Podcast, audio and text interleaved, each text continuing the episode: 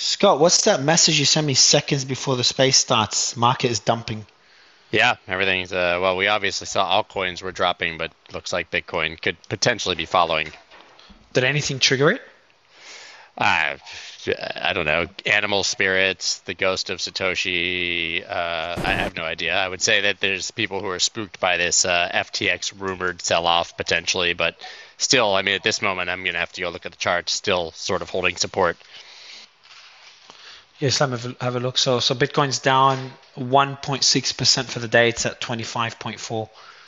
Yeah, I think the key it's it's not really about the uh, percentage price on a day like today. It's uh, whether it's going to sort of break this key level around 25,200 or not, or whether that's going to hold a support because that uh, move down now just tapped that August low for the first time, which is also the key level we've discussed. We'll, we'll get into it, I think, I think more, but uh, was sort of two, 25, 212, 214 or so was the first higher high in the entire bear market sort of structure. So it's just really a key level in my mind. So we'll, we'll see what happens here. Uh, right now, it's just still kind of ranging sideways, but looking a bit iffy.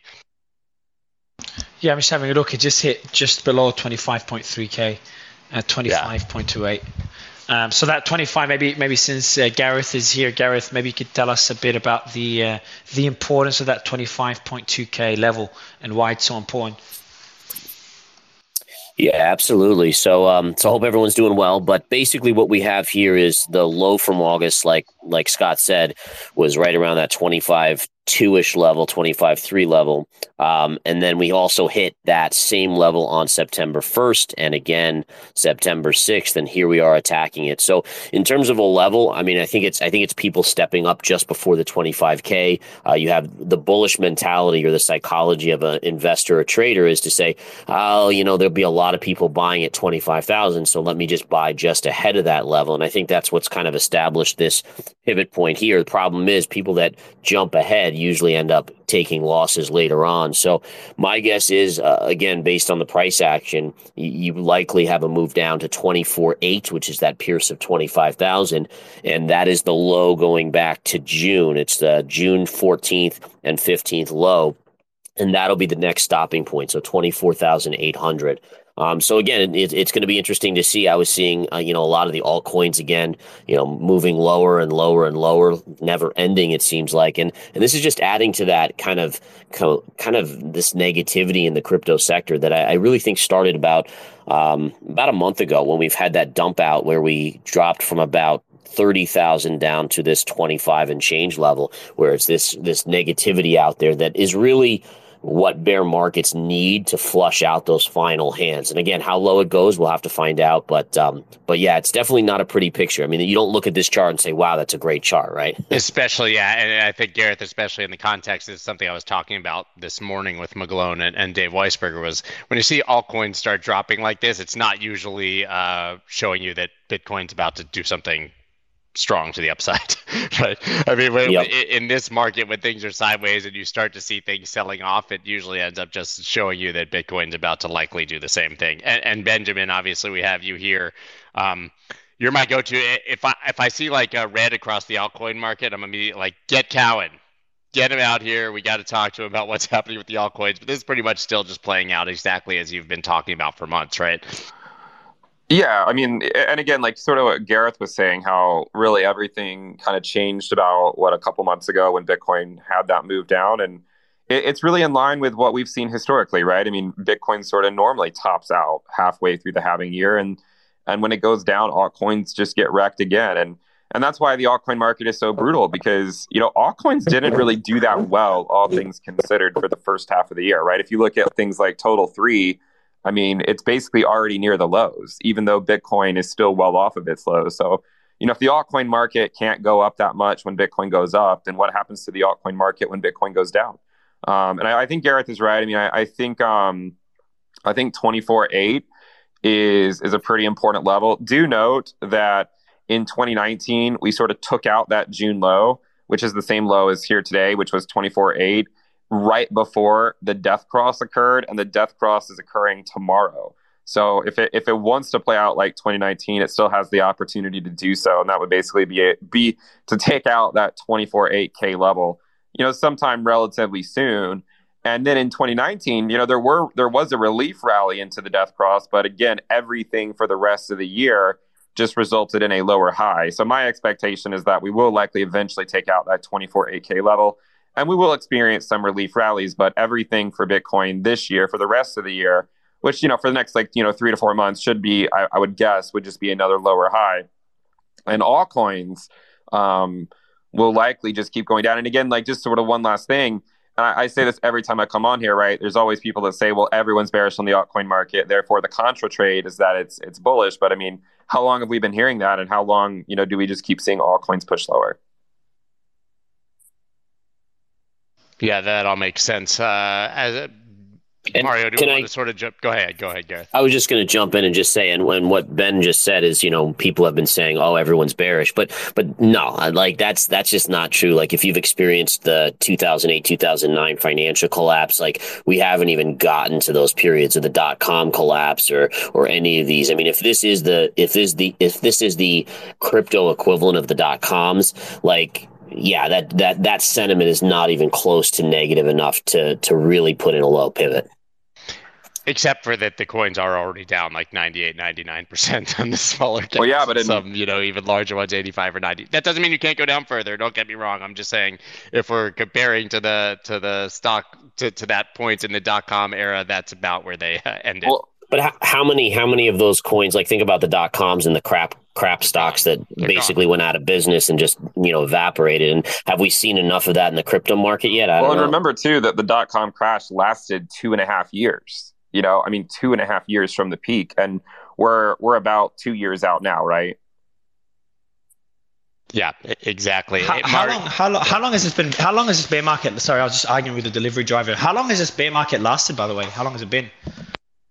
Well, I mean, since uh, it depends on if you measure it from April of 2021 or November. Correct. If you measure it from November, we're not even at the two year mark yet. If you measure it from April, then the two and a half year mark is going to hit here in October.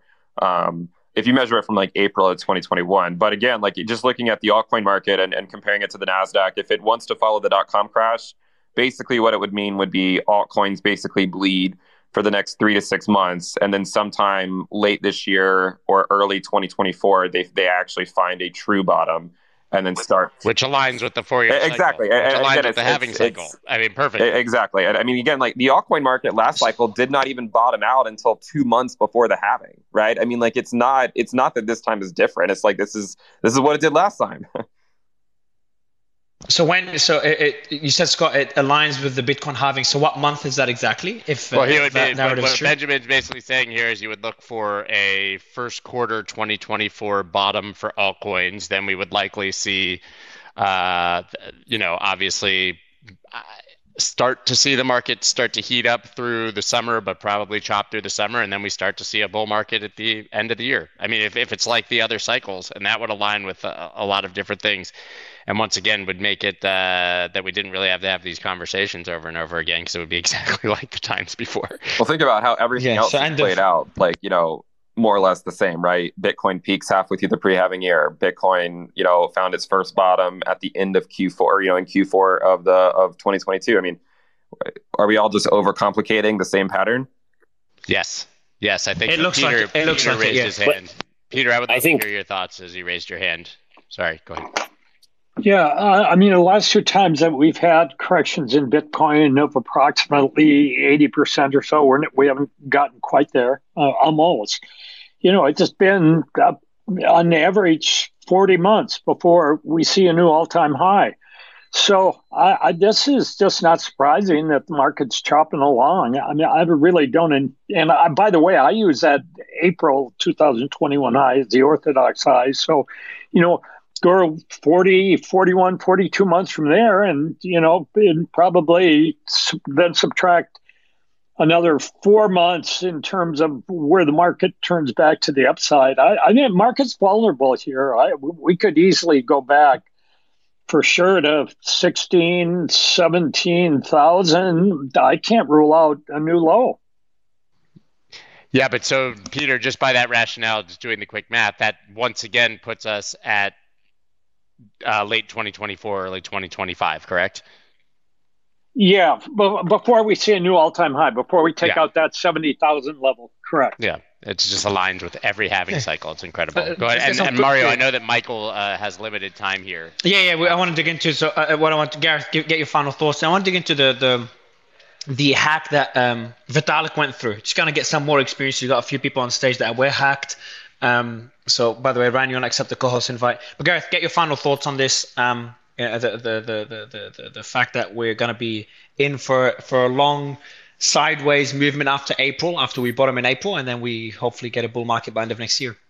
Yeah, I was just going to just mention one last thing, which was uh, the the interesting thing about this cycle is that if if you have this will be the first four year cycle in Bitcoin. Like if it plays out just like the last, the positive to it is it gives us a lot of information that the Fed tightening doesn't necessarily screw up the four year cycle. And I think that as a, as an investor, that's a big thing, right? You, versus having to always worry is the Fed going to be raising rates or cutting rates. If the four year cycle plays out the same way, then then that's great information going into the future cycles.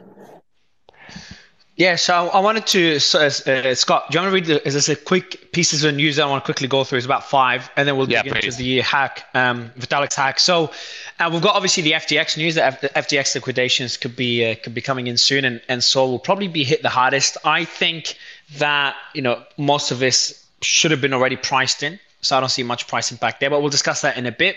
Um, we also have FTX trying to claw back celebrity payments. We'll discuss that briefly. Um, and Sam, something funny about Sam, he's trying to get out of jail now. His um, his complaint is that the internet is not. He's having a lot of internet issues. Um, so he's trying to, to uh, you know. He does have to review like four million pages exactly. of documents, though, which is a bit challenging with bad internet. Yeah, so so you know his argument in this case makes sense. Um, we've got a, funny story of someone overpaying five hundred thousand dollars for one Bitcoin transaction, but the more important news is two. First, Friend.tech volume has surpassed NFT volume. Probably not important for most people here, but pretty surprising. Friend.tech now has more volume than NFTs, but uh, then again, that's not really much of an achievement in today's market. And lastly, the most important news for me is the G20 um, and them trying to, to we, have talked about this a few days ago. Uh, the news today is that members are working towards, quote, a modern international tax system appropriate to the needs of the 21st century, essentially a tax system for crypto. Uh, but let's dig into the Vitalik hack. Um, so I, I, think you've all seen the hack. It was on. There was a tweet on his page that said the following: To celebrate Pro Danksharding, Pro sorry, Proto Danksharding Day coming to Ethereum, ConsenSys is ma- is marking the moment with a commemorative NFT. Proto honors the work of the devs who made this possible. The collection is free for the next 24 hours. Claim your piece of history. So Vitalik is based on this tweet, launched an NFT collection. Um, what do we know about the hack? Uh, I know someone's trying to unmute. Yeah, I don't I mean, know. I think, I think we can dig into it in a minute. I just like on the broad strokes. I think what's really notable here, and why when this story came out, I was pretty adamant that we um, talk about it today. We invited Peter Haseeb, a few people, uh, Michael Terpin, of course, uh, myself, who've been through sim swaps. Is that your expectation? Obviously, is that nobody on the planet has better OPSEC than someone like Vitalik Buterin, right? They're gonna have their wallets secured. They're gonna understand how to secure all their accounts. But this can still happen even without them getting uh, their crypto stolen, obviously, it's very easy to hack their Twitter account, send out a phishing link, and catch people unaware, and for a hacker to make a ton of money. And so, to me, it really highlights the importance of for the average person, a avoiding those type of phishing links, but also understanding how to secure your social media so that you don't become a victim of this on the other side. Really fast context. Uh, Haseeb is here um, we're old friends at this point, but we became friends because I got sim swapped, and Charlie Shrem immediately introduced me to Haseeb. Haseeb helped me out tremendously, and then Haseeb said, "Well, listen, I, I have a secure uh, phone service. I can secure your sim card. You'll never have to worry about it again." And I said, "Man, listen, I just got sim swapped. I, I don't really trust anyone." And he said, "I can sim swap you in five minutes." And this is after I'd been through T- T-Mobile uh, saying my account was completely secured. I had every extra thing. And literally 90 seconds later, I gave Haseeb permission to basically do it as a white hat and he did it and converted me to his service and i've had no problems since. But he's the absolute master of understanding the sim swaps here. And peter you've uh, been sim swapped recently. Your twitter you had a similar situation where they were tweeting links from you. And michael obviously you were the victim of one of the bigger uh, sim swaps in, in history. Um, so that, that gives the context of why to me this is so important because people we, we just keep getting seeing these things happen huge names getting sim swapped and then people end up ending up being victimized. Uh, uh quick quick, quick, question. Quick question. Have have we determined that it is a SIM swap? I haven't seen that definitively because you can obviously get into the Twitter via a SIM swap, but you can also get in it simply by finding out what the password for Twitter is. Uh, I, I, from what I heard, so Michael, you might be correct, but what I heard was that uh, he he was sim swapped, but that that could be inaccurate. I don't want to. Uh, we'll we'll get our research team on that right now, but I believe that somebody brute forced basically into his Twitter through his phone. Is that is you you were obviously sim swapped, Michael? I mean, maybe you could tell us the the brief story of what happened with you and, and any lessons you learned there.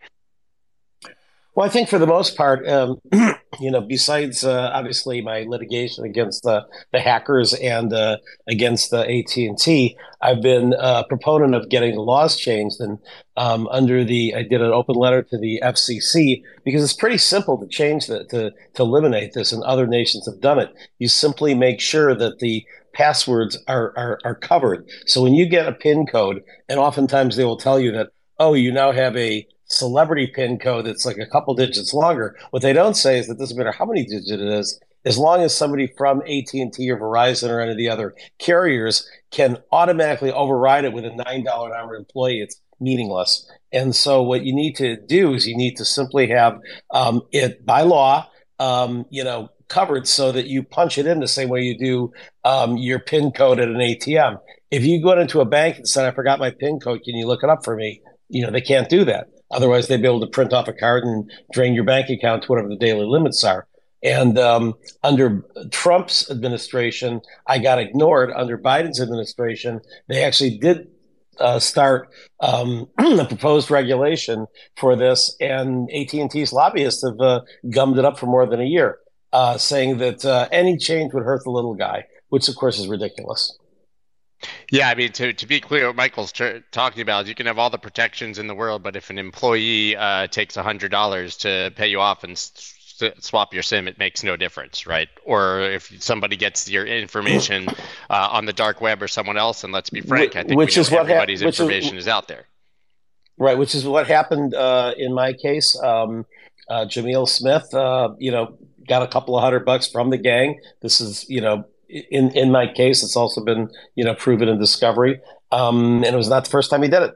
So um, you know that's. So, but, uh, Michael, can you can you explain exactly did what exactly? Like for, just for us, I've never been SIM swap. Took uh, you know took I, a bribe. Took a bribe. Took a bribe. So in the early days of SIM swapping, it was about you know trying to spoof someone into uh, tricking them, and then the criminals realized that there's a simpler way of doing it.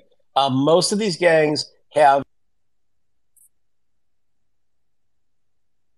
Did Michael drop out? Yeah, I, I lost Michael there. Yeah, so essentially, Scott, sorry, what, what, you, yeah, they, they, oh, you're back, Michael. Yeah, sorry, go ahead. Sorry, oh, sorry, good, sorry, go ahead. Was, yeah, sorry, sorry, that was an alarm going off that that I have to leave it in a minute or two. But no, what happened was um, the the employees um, are targeted by the gangs, and each of the each of these gangs has a half a dozen or more people basically on payroll. And um, you know, um, Ellis Pinsky, uh, who you know agreed as part of the um, you know settlement with him to testify against AT and T. I mean, he has said, and this is public record, um, you know, that uh, he had all these people on uh, payroll, and they would take anywhere from 100 to 500 dollars to go in and just say that I was in the store and I looked for an upgrade. I put in my uh, driver's license. It didn't scan, so they did a manual override. That's how easy it is, and that needs to be stopped no matter how many protections you have from corporate to be clear and like you Correct. said the other path by the way mario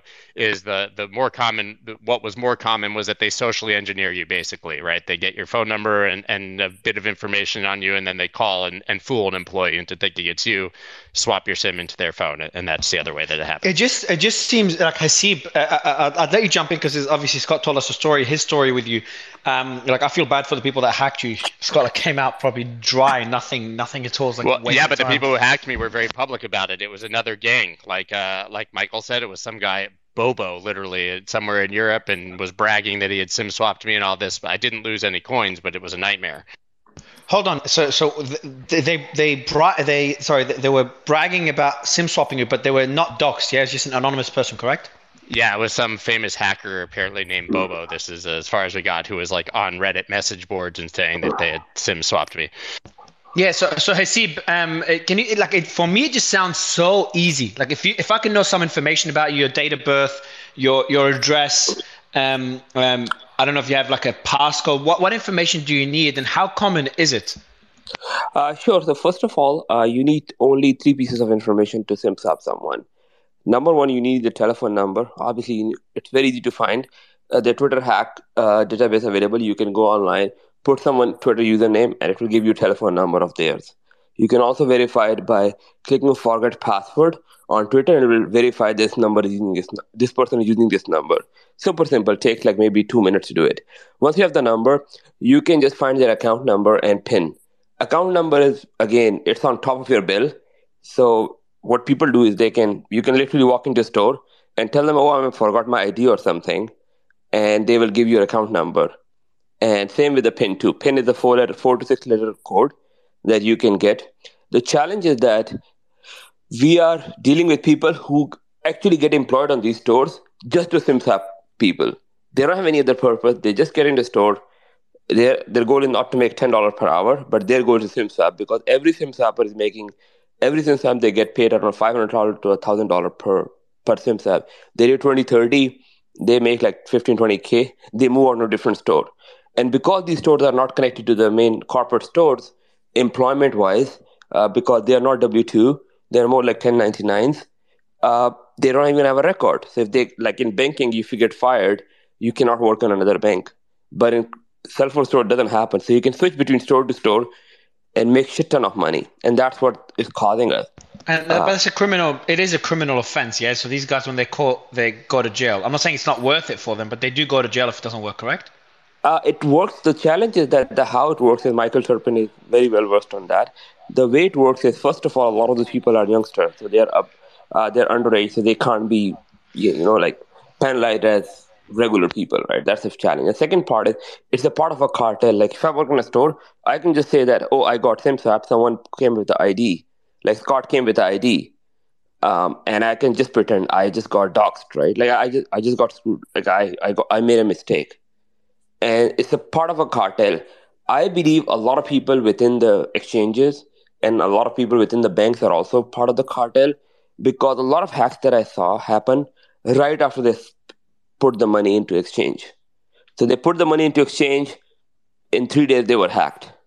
Like yeah, see the reason I knew that the, the thing that gave me the tip off, like as you know, just so people know, is that first of all, my, I saw my phone service go dead. I didn't think anything of it, but immediately, luckily, because I was getting them still, they had also hacked my email, by the way, uh, which is what they do. But I started getting these reset for everything. A Coinbase, which I didn't even have any money on Coinbase, but a Coinbase password reset. Did you reset your password? Blah blah blah. You get a slew of all these things, and then you realize that somebody is basically trying to do an SMS authentication to go in and that's what they do right? I mean is that is that if you're using sms authentication which almost everyone is on twitter which is how these accounts happen they take over your number they reset your password that goes to their sms to get the code instead of to you because they now have your phone and that's that's the how this happens.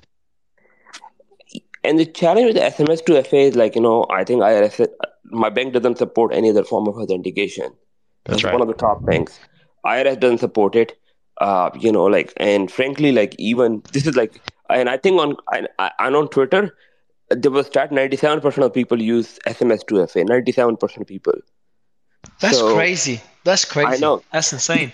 But how you can you tell us? Uh, uh on Coin, what do you think on Coinbase would be? Uh, I think I saw the report like three years ago. Uh, on Coinbase, what would be SMS 2FA? What's the percentage? Take a guess. What percentage of accounts have a 2FA? Uh, SMS 2FA on SMS too. Oh, it's got to be like 90%. For a long time, they didn't even offer any other kind. If yeah, it was 90, 90, 92% or something. So right. people, you know, I, I, would almost argue, I'm not going to say this like practically, but SMS authentication is almost worse than no authentication in, in some cases. We can debate about this all day long, but again. But uh, uh, hold on. So, so I've got two questions for you, Haseeb. And by the way, David, you're now my favorite speaker on the show. Uh, you should see what he tweeted, what he commented. Uh, Scott, check your notifications. Silver, what did he say? Silver Miller, victim of crypto swim fraud. It's like you know that Better Call Saul, the type of better. Like yes, he, got, yes, he's, got he's Dave. billing us. He's not billing us, but he's farming our he's farming our listeners as we speak in real time. it's epic, I swear. Uh, we'll, we'll go to you, David, in a, a, bit. In a bit, just understand your services a bit better. No, jokes aside, uh, he? my question to you is, how did you get uh, Scott's? Um, Sim, you know, Scott was pretty hesitant to give you to use your service, which I'm curious about without shilling it. Like, what is it? Like, how can you offer a service? Why should we trust another third party? But then you also, so Scott said he wasn't interested, and then you you managed to swap, swim swap swap him in, in a few minutes, and then he was convinced. How the hell did you do it? So first of all, uh, people should know that I've been a victim of SimSwap four time myself too. Uh, and that's how we started a service. Like I, I, used to run a Bitcoin ATM operation. For people who don't know, uh, the company went public two months ago. One of the few companies that went public in crypto. Um, and then, um, uh, yeah, so I was a hacked victim. So I started looking into forums where these hackers hang out. Uh, they were OG forum. They're like a lot of forum where you can buy Twitter usernames, hacked hacked accounts, and everything. So I started looking into why people were hacking me, and I figured out how do they attempt it. So I know that FCC have a rule that which is like you know uh, they said that within four hours a number has to be swapped. So if you're changing carriers within four hours, it has to move. So carriers have automated it. They said as long as this three information is correct, which is account number, telephone number, a PIN number, let the number go, regardless of whatever protection you have on the phone. It does not matter at all. So I knew that. I asked him put all the protection on the phone because T-Mobile or any carrier will say, "Oh, we have put all the protections," and just give me this information. I'll SIM swap you right away. We just put the information in, and it just SIM swapped. That's pretty much what happens. Uh, there's no rocket science there, um, and the way we did it was we we put extra check because we I, I came from a crypto background, so I knew how it happened, and we made impossible to make any change. Like on our website, you cannot even make a change on the account. Uh, not even I have access to do anything by myself. So it's like we have within our company we have multiple multi-factor authentication, and there's no plan. Like we we cannot even uh, change you from family plan to another plan because it costs us so much money. Uh, so just putting extra authentication, and I just built that there should be a service for uh, people who are important. They don't have to go to like regular cell phone service. So like a VIP or business class for cell phone. Hold on. Yeah, but then why do you accept Scott? I don't understand. Like, how, how, what what do you consider as important? Uh, important people like we work with mostly celebrities and uh, uh, and Fortune 500 companies. That's how it was the last cycle. It was the last cycle. I understand why why Scott Mario. oh God! Okay, yeah, it was the last. no, we we were all rich at some point of time in our life, Mario.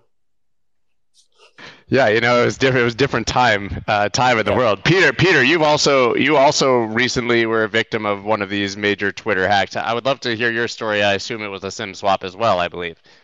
Yeah, it was a SIM swap. Uh, August 11th, I was back down in Tucson for a couple weeks. Um, and uh, just like you, phone goes dead. But before the phone went dead, here's here's the key deal: is we started getting slammed. The numbers started getting slammed with text messages at a rate of about uh, 200 a minute. Bing, bing, bing, bing, bing, bing, bing. Because disguised in all of that is uh, was T-Mobile's text message, which basically said, uh, "There's a swim, there, there's a sim request. Press one." They want you to lose it in ex- there. Yeah. Yeah. Oh, but if you don't press anything, it gets swapped. And, and so the default was to violate my privacy. The default was not to protect me. Um, I can't say a lot about how it broke down at T Mobile because we're in some litigation with that. But nevertheless, uh, within five minutes after the SIM swap, they took over my Twitter account and they tweeted out basically a scam crypto uh, promotion, which drove people to a website that had already been prepared in advance with my picture with the company name. And so the thing was extremely well orchestrated. Um, in addition to that, of course, there was requests to reset passwords at crypto exchanges. So they, they did go for yours as well. That, that's interesting because that's more of a two prong. Mine, that there wasn't an intention, I don't think, of scamming other people. They were just trying to get my money. In this case, they were setting you up a to you know for to use your Twitter account to share phishing links and get other people's money, but they did also try on the back end to get into your exchanges as well. Yeah. Also, direct. They directly went through my DM lists, and so they started hitting my DM contacts. Crazy, guys. Does does the does, Mario? Yeah, Mario, yeah, I don't know if you know this really quick, but Michael Terpin, who was here before and, and he left, he was SimSwap for twenty two. They got twenty two million dollars from him. I know just the to story. give pe- yeah, just to give people the context of how big this can be, especially when he was sort of one of the first high profile people in crypto to have this happen, but an absolutely absurd and massive hack of an individual. Um, a, a question, and, and that one goes to Hasiba or anyone else.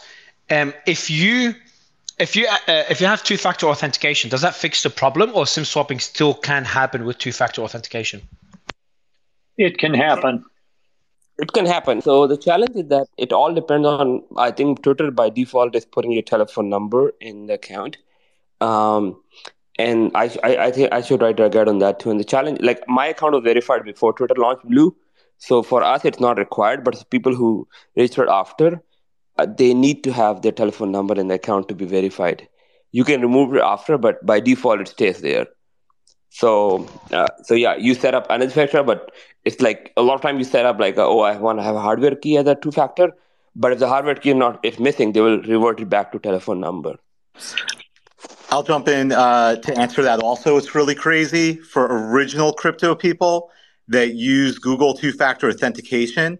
The original setup, if you set up your uh, Google uh, Authenticator a couple of years ago, it defaults and would send to an email address. And most people back then were using Gmail. And the easiest one to hack with the SIM swap was Gmail. They would get into your Gmail first, reset your authenticator, and can still get in through your authenticator because you hadn't fixed your yep. uh, 2, 2FA. Uh, another crazy fact about this, I've got I've done over 500 of them now. It's actually an old picture that says 350. Another crazy factor is most people are actually getting hacked because of the ledger hack. And now with FTX and Voyager, with all that going on, there was an API leak out of Coinbase where they were able to go into Coinbase, see your account balance, see what your two factor authentication was, and they were able to confirm the last two digits of your phone number. And so ultimately, what these hackers did was they took all of these emails, went in, did the went in through the API and got into everybody's Coinbase accounts. I mean, it's absolutely it was crazy how easy it is. Now all these things are being fixed today, but I mean, we're going we're still 2 years into litigation. T-Mobile was by far the worst. Verizon had the most high profile and AT is getting a little bit better. Yeah, T-Mobile so, was so me. You said you said two things. First, David, I don't understand when you said they saw your two-factor authentication details uh, in Coinbase.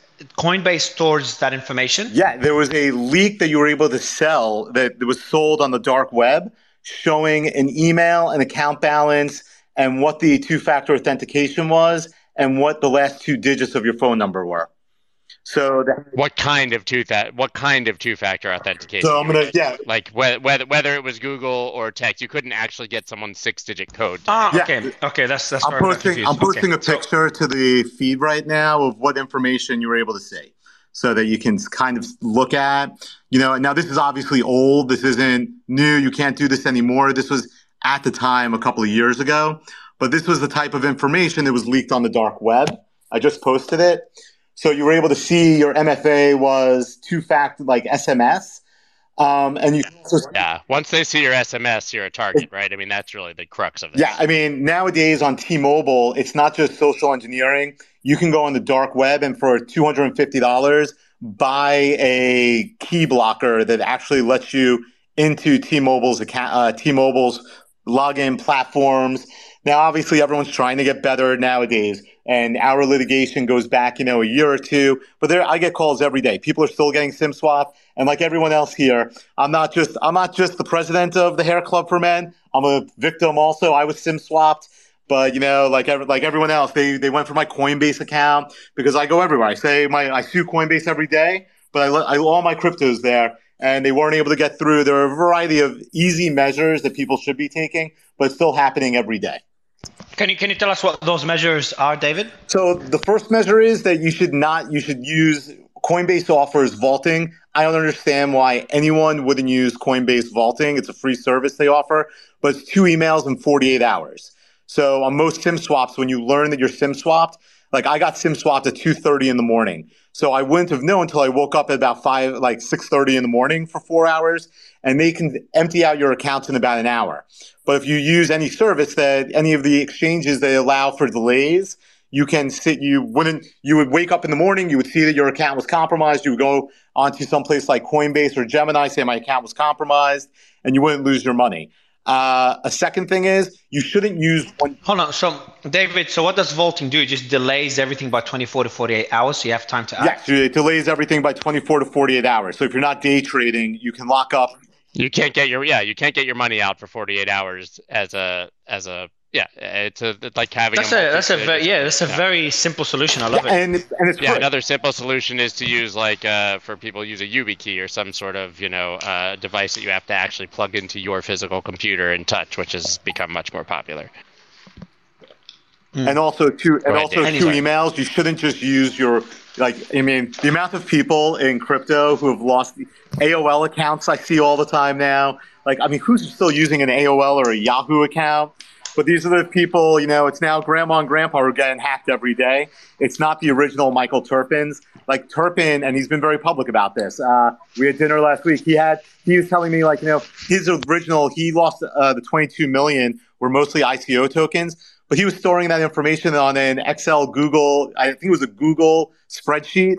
spreadsheet. Yeah, it was a Google spreadsheet that had everything. I mean, people, OGs are getting better about OPSEC.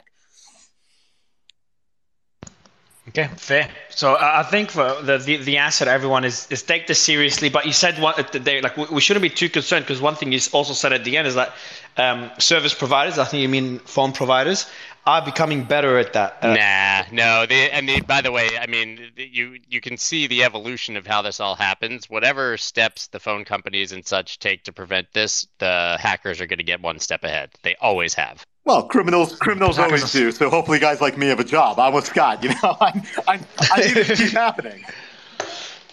Um, in other news, Scott, we've got two other pieces of news. The India one, we've talked about it already, uh, but that's you know for me just two things. Coinbase is not getting banned in India. I think they've been banned since uh, June, not banned, but they've yeah, halted fake news. accounts. Yeah. yeah, so they've halted uh, the people. To, people are not allowed to open a new account on Coinbase or at least send money to their Coinbase account since June.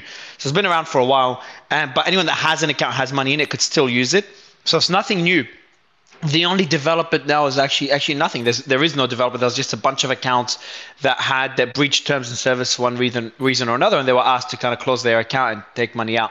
But the Coinbase is not being banned in India, and, and India is working towards getting more regulatory clarity. We talked about this earlier at the G20 summit, but also on a, on a local level, um, we've got. Um, uh, India, you know, you know, heading in the right direction. So that's on the on the India news. Um, the the point here is that India will decide its stance on crypto, its stance on crypto over the next few months, and that's based on the the G20 deliberations. Um, and they've been urging other uh, members, other G20 members, to do the same. But the, the other piece of news, Scott, is FTX. Got a lot of liquidations coming in, a lot of fear there. Uh, yeah, I said earlier, I think it's already been priced in. Where do you stand on this?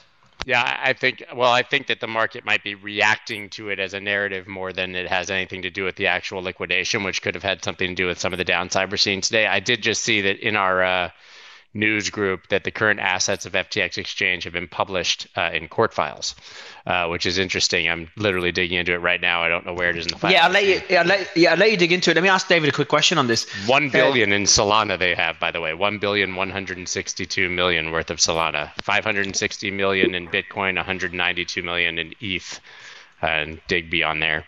What were what were the numbers before? Did people was the estimate around a billion? I, am not sure. This is different, obviously, by the way, than what people are saying would be sold off immediately. Uh, and we know that a ton of that Solana is vesting, and you know they, they don't. Yeah, till twenty yeah. till twenty twenty eight. But yeah. that's but that's really crazy. Yeah. That's fifteen percent of supply, of total supply. Total market cap of yeah, total market cap of of uh, of Solana is just over seven billion, and they've got a billion out of it. So that's actually a lot of pressure on Solana. Again, that's already. But then if you think of it, that's been priced in as soon as FTX got hacked. Uh, yeah, I mean, Solana there's, a reason, got there's a reason Solana pummeling. eight, eight dollars already. Yeah, it's at seventeen dollars now. But David, I wanted to ask you a quick question on this. Um, in the um, any filing in, in the documents, it the, the, the U.S. trustees opposing the motion of FTX uh, converting its crypto into fiat, citing a violation of Local Rule 4001-2 applicable to cash collateral and financing requests in, buying, in, in bankruptcy cases. So my question to you is that you know what does that mean? It doesn't seem anyone's hopeful that FTX won't be liquidating their crypto, but uh, you know, is there any hope that, that that liquidation doesn't even take place? You are so beyond my knowledge of bankruptcy law on that one. Um, but that will be an issue that gets resolved. Um, in the other bankruptcy cases, they've successfully done that. I think that's more about a timing issue. They will they will end up being able to convert it, but the trustee and the committee will eventually the trustee, the committee, and Sullivan and Cromwell for FTX, they'll eventually circle back. It will be sold. I think there's just issues about when they want to sell it and other things, but it's not a no, they won't be able to sell.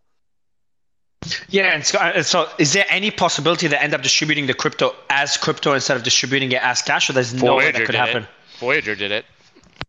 It's it's possible. One of the issues, and this was a little different than Voyager, is because some of the crypto that's missing. If how do you distribute to one person in one crypto, and then say to another person, you're not getting your crypto. The committee, uh, the committee has taken a position. My presumption is there's enough large amount of crypto here. Some people will be able to get it back in crypto, but it's a problem. You know, let's say you were holding a different coin. Why should one person get crypto and another person not? It's a big issue. I eventually it's going to come down to some people will get crypto. I think. Interesting. I could go. I go ahead and said, shed some light on this. Uh, the objection by the U.S. trustee. The U.S. trustee generally, you know, is it, it's an it's an arm of the Department of Justice and effectively you know, a help, a hand helper to to the court, um, and needs to make sure that all procedures are being followed properly. Essentially, you're not allowed to go ahead in a bankruptcy case. A debtor is not allowed to go ahead without permission and spend cash on things that are outside the ordinary course of business. They need to get permission. And th- there's there's a tension here, uh, as there is in, a, in bankruptcy cases now. Uh, oftentimes, especially with crypto, regarding confidentiality, right? What you don't want to do is for the trust for, for the debtor to go out there and spell out exactly its liquidation plans because then everyone's going to go ahead and effectively time the market on those trades, right? And the debtor is saying, "Look, I need some flexibility and I need some anonymity in a, in in in in some sense uh, in terms of going out there and selling it." The trustee has unfortunately no upside in this situation and frankly just has to say look you've got to give people notice on these things. Maybe you could go ahead and file the notice under seal so that it doesn't get out there publicly but frankly you can't just go ahead and do this because it, it flies in the face of the bankruptcy rules bankruptcy code as well. And so therefore there's just this tension. Like david said i agree this is going to get worked out just like customer lists gets worked out and things like that um, I think this will come to an easier resolution uh, than customer lists, and and P- everybody wants you know the highest value to go ahead and be garnered by the sale of these assets, and obviously doesn't want to go ahead and give the market a heads up exactly how things are going to be liquidated. It's got the question to you, man, and it's, it's, probably the last question that I have is: Do you think that's all been priced in? Like, I think the market's. It, it, it, I just don't expect it to impact the market much. It's a bit of selling pressure, but the selling pressure, other than Solana, is very limited. There's enough yeah, liquidity there for the amount I mean, that, that the, the holdings right now, I, I just uh, actually posted the chart. It's about 1.1 billion in Solana, as we know. Like I said, those are it's not all uh, at the same time. 560 million Bitcoin, 192 million ETH, and it goes down dramatically from there. I mean, we do know that small sales can rock this market right now because there's so little liquidity on altcoins. But but to be frank. I don't know who's doing the selling or how it's going to work, but didn't we see that they uh, are working with uh, Galaxy and Mike Novogratz to handle the actual uh, liquidations and all the actual trading. And I, and I can't imagine that those guys are going to just, I mean, they're not going to just openly dump all this on the market. Like I said, I think there's a narrative thing. Um, you think people are scared, and it doesn't take much right now to see sell offs in altcoins, and a small sell off leads to huge drops because, like I said, there's no liquidity. To me, this is just a narrative. It'll be forgettable, but it doesn't take more than a narrative to see, you know, a few percent downside. But like, will the actual selling of some random coin by FTX dramatically move the market? No, because they'll probably except Solana, but They'll then probably again, use- Solana's but that's over a long time. And Yeah, yeah, and- exactly. And, uh, like I like I said, if they if they took a billion dollars in Solana, which they can't, by the way, I'm not saying that, and sold it all at once, yeah, it would destroy the price of Solana dramatically. But uh, these guys are going to use market makers, and they're going to, you know, be selling ex- exceptionally slowly. I would imagine they'll do some of it OTC. So I think the narrative that people should understand, it's not like FTX just said How much, of um, coins. Question: How much did they spend on uh, on, on the entire bankruptcy process? Do you know? Approximately Last, so I, la- last I had checked, FTX was in the lead by a massive amount, which is kind of crazy considering that they only started in November and a lot started in June or July, but they were over $300 million. So if you did That's the math, crazy. I think it That's was about crazy. That- $1.4 million a day since the collapse they've spent on lawyers' fees. And by the way, they're, they're nowhere close. They're nowhere close to be done. No, they're nowhere close to be done. But I hold on, now, hold on. now I will say, in defense of all the other ones, like if you were a Voyager creditor, like my, myself, obviously, you know, we saw failed deals with Binance and FTX that were both exceptionally expensive, and it was literally just a waste. They could have liquidated on day one. In the defense of the FTX lawyers, I'm not saying they're worth that amount of money, but they have recovered seemingly billions and billions of dollars of money that will eventually go to creditors. So 300 million to spend on lawyers who have discovered billions that should eventually be chopped up, that might actually be a somewhat more justified expense.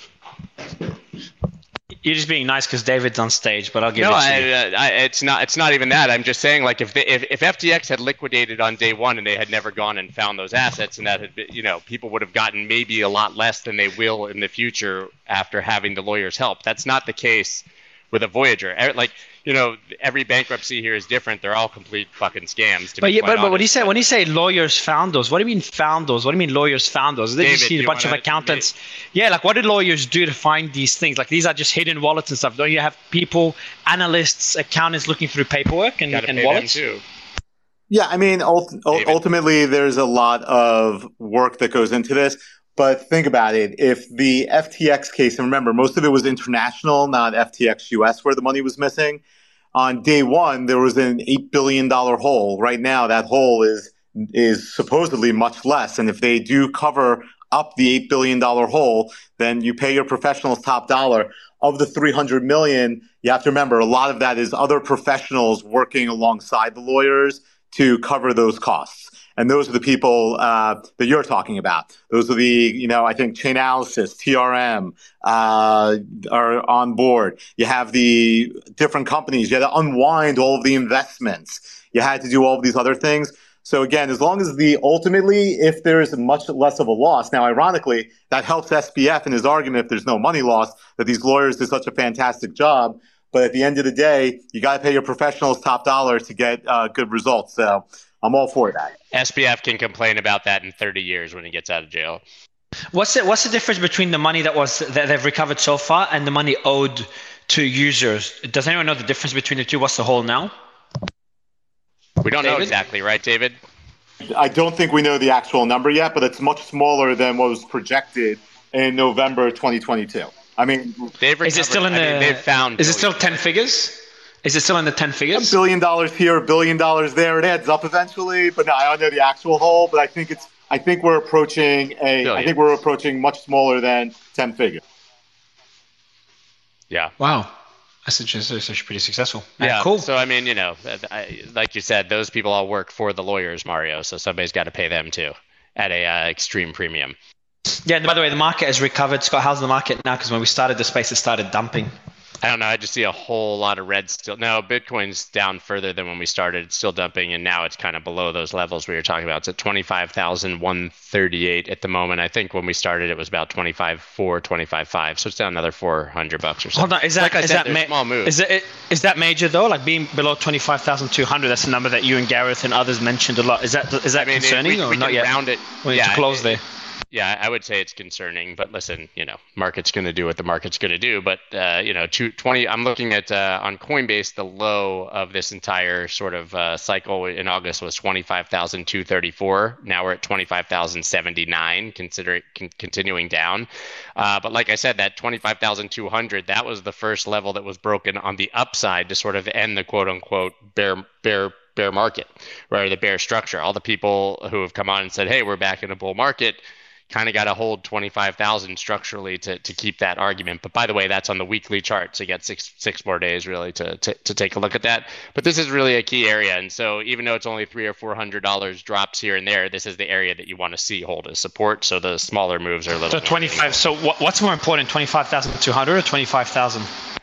I it's that's all the same to be quite honest. Like uh, uh in my mind, uh, I would say you know for me looking at it technically twenty five thousand two fourteen, but uh, you know it's uh, grasping at straws. It's did you say twenty five thousand two fourteen? Yes, well, every exchange also has a di- different lows and, and different prices. So uh, unique to to this uh, market is that each exchange has its own chart. Like when we saw that drop, obviously in August, I, I think I stopped using Bitstamp, which I've been using forever. That didn't even drop below 26,000. I think Binance went to 25,100, OKX to 24,200. So when you get these high moments of volatility in a somewhat illiquid market like this, the charts can look actually very, very different depending on the exchange that you're looking at. Cool. On this depressing note, I think we can wrap it. I know Scott, you're heading to um, uh, Singapore tomorrow. I'll be skipping Can you meet me in the airport? Around. Can, Hold on. Are, are, you, are, you, messing around? You, do you have time or no? Don't mess with me. I, I, have two. I have two hours tomorrow night in the Dubai airport, and Gorov, your your buddy, is on my flight, the second leg. Yeah, I, I know about Gorov being on your flight, but that means I have to check in. You will you have time to check out? Because I can't get through security unless I have a flight. I have two hours. What do you think? You're the Dubai guy. Uh, I, I, would say yes, 100%, but I don't know about you, man. I don't know how how how me, ADD uh, well, We can discuss this not in a public forum. We gotta you know, no, bro. we're discussing uh, it. Mario we're discussing. And I will be standing with our cell phones out and our two-factor authenticators on the corner of. Yeah, no, maybe we shouldn't, you know, discuss. What's your flight? What's your flight number, Scott? Yeah, I'm good. Thank you, guys. I appreciate you all. We'll see you. So, so Scott and Ran will be in Singapore uh, tomorrow. Uh, sorry, uh, whatever, a couple of days, whatever it is. Um, uh, so you can meet them there. Uh, I will not leave me alone. I appreciate you all. We'll see you again tomorrow morning. Scott, any final words? No, man, I think it's good. I just really want to stress to people how important it is to to take your security seriously. And it, you said it earlier, this is not a shill at all. I have no no reason to say it, but Haseeb and his company, if you're in the United States, maybe you guys have gone uh, abroad as well, but you you can very easily just take this one uh, major headache off your plate by uh, just getting your SIM secured. Yeah, one other thing, Haseeb, if you could please message me, um, I'd be. Oh, Scott, if you can, can connect us on WhatsApp, that'd be great. Of course. Um, what I'll give you my plus uh, six one four two two eight three four two one Haseeb. Uh, please do connect with me on WhatsApp. Would be great. Um, also, two other things, guys. Uh, Ascendex, we've partnered with Ascendex. Um, um, so anyone that has a project that wants to launch um, on Ascendex, hit us up. We've got a very close partnership where you can list on there at a very pretty quickly at a pretty good price if you get approved, and we work with you as well. We work with your team. Um, so if you're interested, hit me or Ryan up. Just DM us, and not Scott. Scott is unaffiliated with this. No, my, yeah, with that, but, but yeah. Generally, my DMs are open now, though. I just want. Yes, you can only message Scott. I know, but only message Scott if you want to sponsor the show. Me, Scott, and Ryan if you want to sponsor the show. Me and Ryan if you're interested for Ascendex. And lastly, the the the oh, Ran's not here. The ugly logo, the red one on stage with the white circle. Just uh, go to that one and follow it. Just go to your phone. Takes you a minute, please. Follow that account because we're going to be hosting spaces from there. Again, Haseeb, Hey Mario, really quick. Plus, hold on, bro. I need right to. Before, oh, yeah, go ahead, I need to give my phone number to Haseeb, please. It's important. Haseeb, it's plus six one four eight two two four four three four. I just need him to message me on WhatsApp about phone security and SIM swapping. I can make this happen. You know, like it's. we don't need to what? do it on the public forum, but. I'm just thinking like how brave of Mario is to give his number publicly. He's doing it on purpose. He's doing it on purpose to make a point. Sim swap him. Scott, uh, Scott, any? Uh, well, do you want to say something? Yeah, the final point here was that uh, it ju- I just saw in our news group, bankrupt FTX has seven billion in assets, including 38 properties in the Bahamas worth 200 million. Court filing shows. So to give an idea, uh, I don't know if that uh, I can't remember what the exact number was before in the assets they have, but to answer the question right now, they have seven billion in assets. I'm, I'm looking at the same. I'm And looking at what the was- same filing. It's 8.7 billion missing, 7 million, so 1.7 billion still missing. Well, yeah, but that's a hell of a lot better than eight if it costs 350 million to find. To to the point. Yeah, but uh, I'd say based on the Voyager experience, what we saw there, um, I think they would have found that amount for a lot less money. And the bankruptcy process in the US is Well, yeah. mind-boggling to me, but it yeah, is what I it is. agree. You know, I I'm hate not, I'm not more the than expert. anyone. Yeah, I, I highly Yeah, recommend any if you know lawyers any are- any yeah. yeah if you know any bankruptcy lawyers everyone make sure you follow you unfollow them and I think we're gonna make a rule as of today Scott no more bankruptcy lawyers on our stage would you agree? I don't think we've had any bankruptcy lawyers, just lawyers. Oh, Just s- David is not. Hold on, David is not a uh, bankruptcy lawyer. I was just messing around. Not technically. I, I, I can't afford the bankruptcy. My joke like doesn't that. work if he's, if, if He he's not a wishes he bankruptcy. was. He wishes. Okay, damn it. All right, well I'll take my joke back. All right, everyone. I'll see you tomorrow. We'll see you tomorrow. Bye.